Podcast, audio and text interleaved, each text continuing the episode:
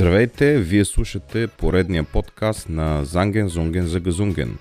Това е подкастът, в който един българин, живееш в Германия, ви разказва какви са разликите между България и Германия. Тук в Германия ние берем парите от дърветата. Ние не ходим на работа, ние не се разболяваме, при нас няма болести, при нас няма рак, при нас няма диабет, при нас не стават катастрофи, при нас няма кражби. Изобщо тук, който дойде в Германия, си урежда живота до края на живота си. Това беше някаква глупост, което го казах. Както и да е. Днешната тема, по която искам да поговорим, е защо се отказах да бъда портретен фотограф в Германия. Истината е, че аз страшно много обичам фотографията. Започнах преди няколко години, когато си закупих първия фотоапарат. И това беше Nikon Д три четири нула нула с а, китови обектив а, осемнайсет петдесет и пет. Общо взето а, тогава ми се струваше, че тези пари, м- тогава го купих за четиристотин и двайсет евро, ако не ме лъжа паметта. И тогава си мислих, че съм си купил нещо вау. Само че истината е, че като започнах да правя снимки, тези снимки не се различаваха много-много от а, снимките, които прави един телефон, да кажем. И така се случи, лека по лека започнах да инвестирам постоянно в а, нова техника, в нови обективи.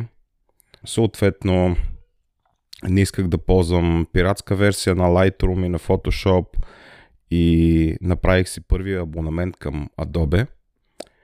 Като двете програми, които си закупих, бяха Photoshop и Lightroom на месечен абонамент, който беше дванайсет евро на месец тогава, сега е малко повече.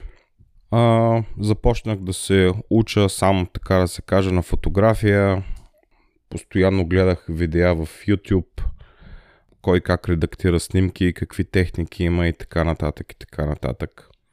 Първите ми снимки изобщо не ставаха сполучливи, само че аз а, много им се кефих, защото все пак аз съм ги снимал.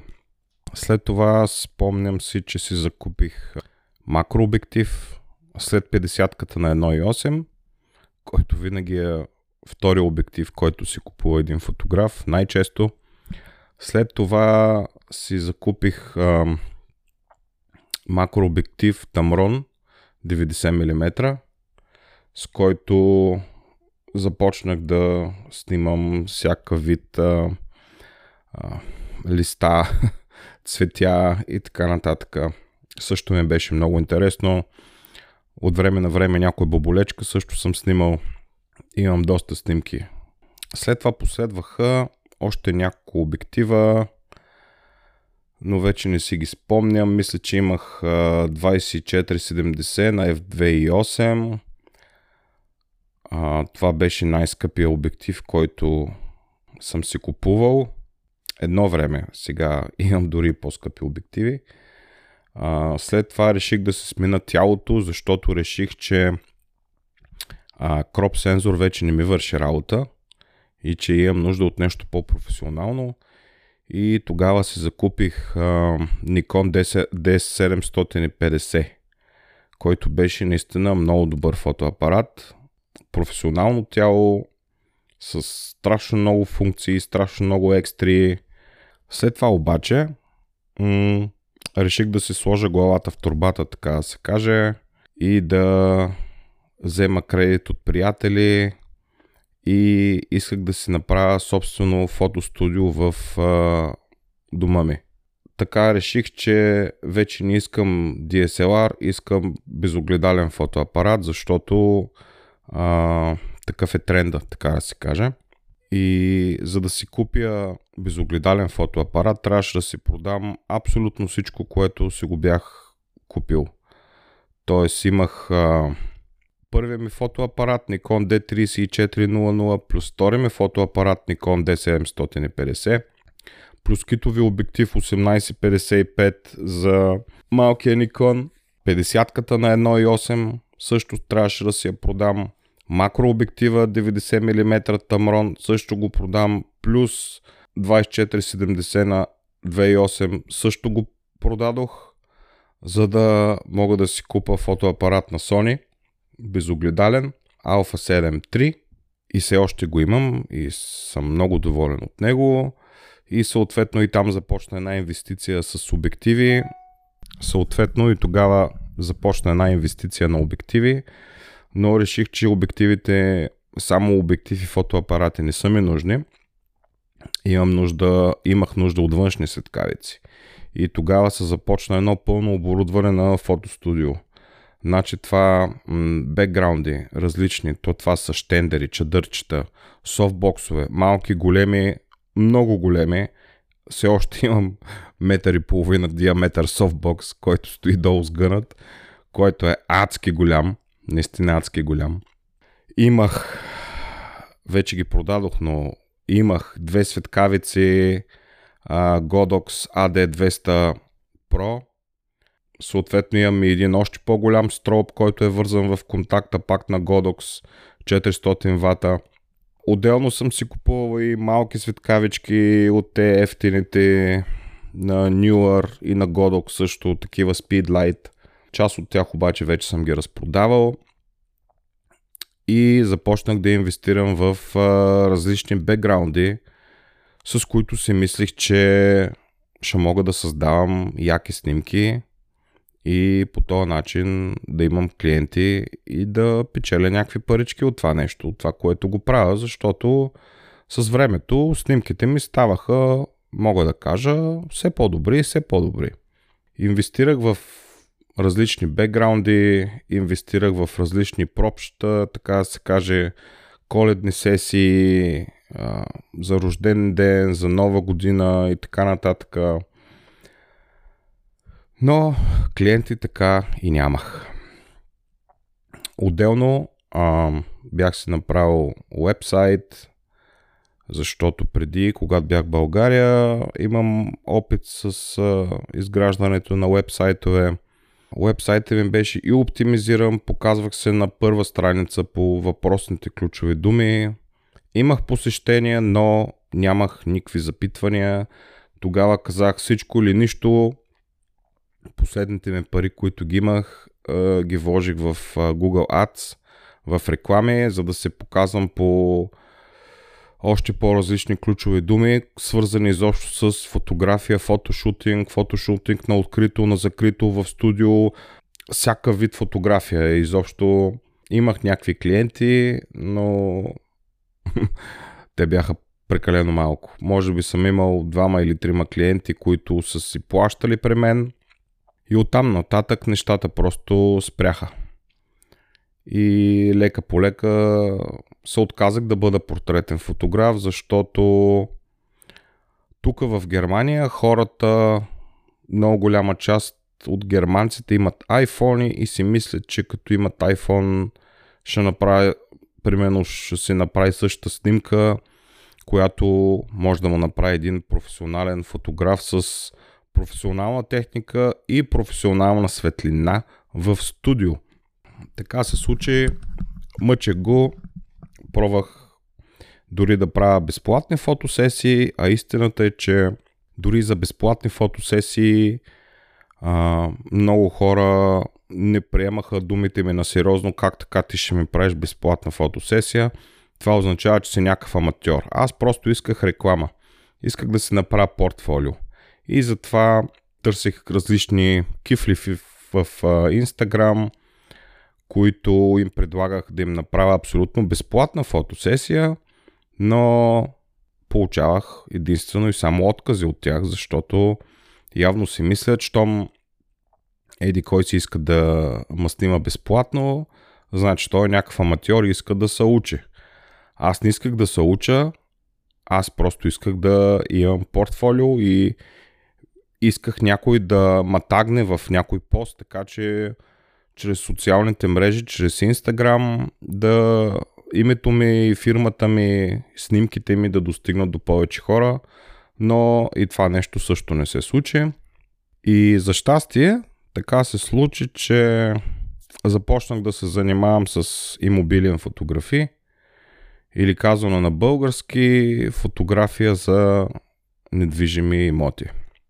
Съответно, отново инвестирах а, повече от хиляда евро за ултраширокоъгълен обектив. А, светлината вече си я имах. А, както казах, имах светкавици и сега още имам.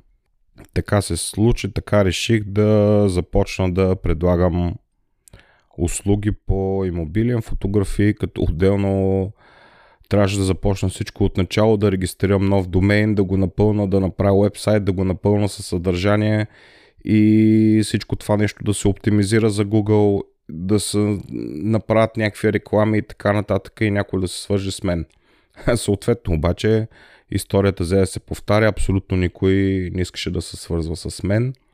В смисъл, дори нямах и запитвания хора, разбирате ли? Не е просто да съм отишъл, да съм снимал някой и той да не е харесал снимките, които съм направил и да кажат, абе, тук има един Хер Димитров, някакъв а, чужденец, който, примерно, не прави хубави снимки, не дейте да ходите при него. Не, аз, а, аз просто нямах запитвания. Аз просто нямах никакви запитвания, въпреки че според мен уебсайтовете ми тогава бяха много добре направени с а, м, възможност потребителя веднага да кликне на даден бутон и да се свърже с мен по телефон, по WhatsApp, по имейл, с контактна форма, с, с какво ли не. Бях направил абсолютно всякакви възможности, които улесняват а, потребителя, но да, така се случи. Съответно, реших да приложа същата стратегия, която бях правил за портретните снимки. Бях отворил една екселска таблица и бях намерил от Google почти всички имобилен фирми в Мюнхен и околностите, защото аз живея близо до Мюнхен, и започнах да им изпращам имейли, не спам, а имейли, като на всеки имейл а, беше написано съответно името на, на шефа на фирмата, т.е. писмото не беше изпратено автоматично един и същи текст на, на, на петдесет различни фирми, да речем, ами всеки имейл до всяка една фирма беше а, лично написано от мен, като имена и така нататък, всичко с, а, нали, беше коригирано спрямо от дадената фирма. И започнах пак да изпращам имейли с предложения за безплатна фотосесия еднократно на дадено жилище, за да могат а, фирмите да тестват моите умения. Като съответно аз започнах да се упражнявам преди това. В къщи започнах да фотографирам нашето жилище, а, започнах да фотографирам жилищата на мои познати и приятели тук в Германия, на съседи и така нататък, само и само да събера опит и съответно абсолютно никой, с изключение на един човек, не се свърза с мен, дори нямах и обратен отговор, което честно казано много, много ме натъжи. Човекът, който се свърза с мен, по-настоящем е мой шеф и работодател. Така се случи, че той единствен ми подаде ръка и каза, добре, Хер Димитров, заповядайте на еди коя си дата, на еди кой си адрес, да фотографирате жилище според вашата оферта, както вие сте написали безплатно. Аз съответно много се зарадвах, отидох на даденото място, човека дойде, ръкува се с мен, което е доста странно при положение, че тогава все още се говореше за корона. Отворихме и влязахме в жилището, аз го фотографирах, направих снимките и съответно му казах, че до няколко дена ще си получи обработените снимки от мен. М- съответно аз нямах търпение да се върна вкъщи и да започна да обработя а, снимките, които бях направил на това жилище. Върнах се, обработих ги за нула време, защото а, така, нали, имах желание, така да се каже. Обработих му ги и ги пратих. И той веднага ми отговори, че обработените снимки му харесват страшно много и е много доволен от а, резултатите, които аз съм направил, и че въпреки, че бяхме се разбрали а, да извърша фотосесията безплатно, той настояваше да му издам фактура за услугата, която съм направил, и искаше да си плати. И съответно аз а, не съм от най-скромните българи или хора, така да се каже, и му издадох фактура с а, цената, която стоеше в а, сайта ми, и се кефих, защото съм изкарал някакви пари. Съответно, този човек започна така през определено време, един път на седмица или един път на две седмици, да се свързва с мен и да ми дава нови и нови обекти, и съответно и като неговото желание беше, че иска да си плаща за, за тези услуги. И аз много се кефих, защото от мен се изискваше все повече и повече неща, не само да правя снимки, но да правя и видеа в даденото жилище, да ги обработвам. Искаше да правя дори и снимки с дрон, даже си закупих и дрон, с които да мога да ги правя. И започнах да печеля някакви пари. Да, обаче така се случи, че работата, която работих тогава, ме съкратиха оттам. Тоест, тук няма такова съкратиха или уволниха, то се казва кюндегунг. Уволниха ме, така да се каже, защото ползвах много често болнични. И понеже бях работил от седем години в тая фирма, която е свързана с производство, няма да ѝ казвам името, няма значение, всъщност няма абсолютно никакво значение. Тогава имах две възможности. Първата възможност беше да отида на борсата по труда и да получавам пари за обезщетение за това, че са ме уволнили от работа, като през това време те ми търсят подходяща за мен работа. Съответно, аз мога да се стоя в къщи, да не, да, да не ходя изобщо на работа и да получавам почти същите пари, които съм изкарвал в, предишната, в бившата ми вече фирма. Или другия вариант е да, да не се записвам на бюрото по труда и да продължа да работя с въпросния господин, който ми даваше работа. Обаче, ако бях избрал този вариант, аз нямаше да печеля толкова пари, колкото ще ми дават от бюрото по труда. Защото с по сто, сто и петдесет, двеста евро на шутинг няма как да събера примерно хиляда и петстотин или две хиляди евро на месец, които да си покрия нуждите в крайна сметка. И избрах да се запиша на бюрото по труда, като обаче оттам ми казаха, че аз нямам право да извършвам повече каквато и да е дейност с моята фирма тогава, защото ако ме разберат, че извършвам дейност, т.е. ако издам дори една фактура, това означава, че аз имам работа и работа и съответно нямам нужда от техните пари. Бях поставен на кръстопът и аз казах на бюрото по труда: добре, няма да работя с никой, няма да издавам фактури, за да мога да получавам пари от вас обезщетения.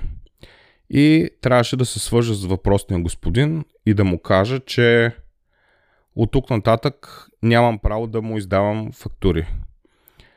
Съответно, аз много исках да продължа да го работя това нещо и в един много искрен от мен имейл му бях написал, че бих искал да работя безплатно за него. Просто не съм му казвал да ми дава пари под масата на ръка. Тук изобщо не ставаше въпрос за това. Аз не го правих за пари. Просто му казах: господин еди как си, няма да му казвам името.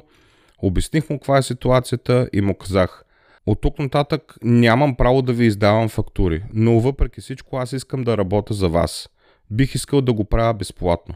И явно точно това нещо, то, точно този текст, който му го бях написал, може би го е трогнал по някакъв начин и е видял, че аз съм много надъхан за работа, и човека ме покани на интервю за работа в неговата фирма.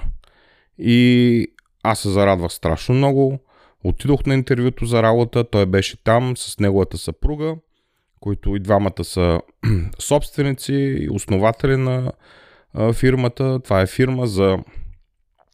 А, всъщност това е брокерска фирма за покупка и продажба на недвижими имоти. Обясних какви, какви неща мога, освен фотография, какво друго мога да правя във фирмата. И хората просто казаха: окей, тогава започваш да работиш при нас. И това е. Аз се зарадвах супер много, но съответно вече нямам право да се занимавам с а, фотография, така да се каже. Професионално. А, нямам право да снимам други недвижими имоти, било то, смисъл не било то, а нямам право да снимам за друга фирма. Тоест нямам право да вада допълнително пари. Ако някой дойде, да кажем, за портретна фотография, моят шеф няма нищо против, защото това не е конкурентно на неговата бизнес ниша, така да се каже.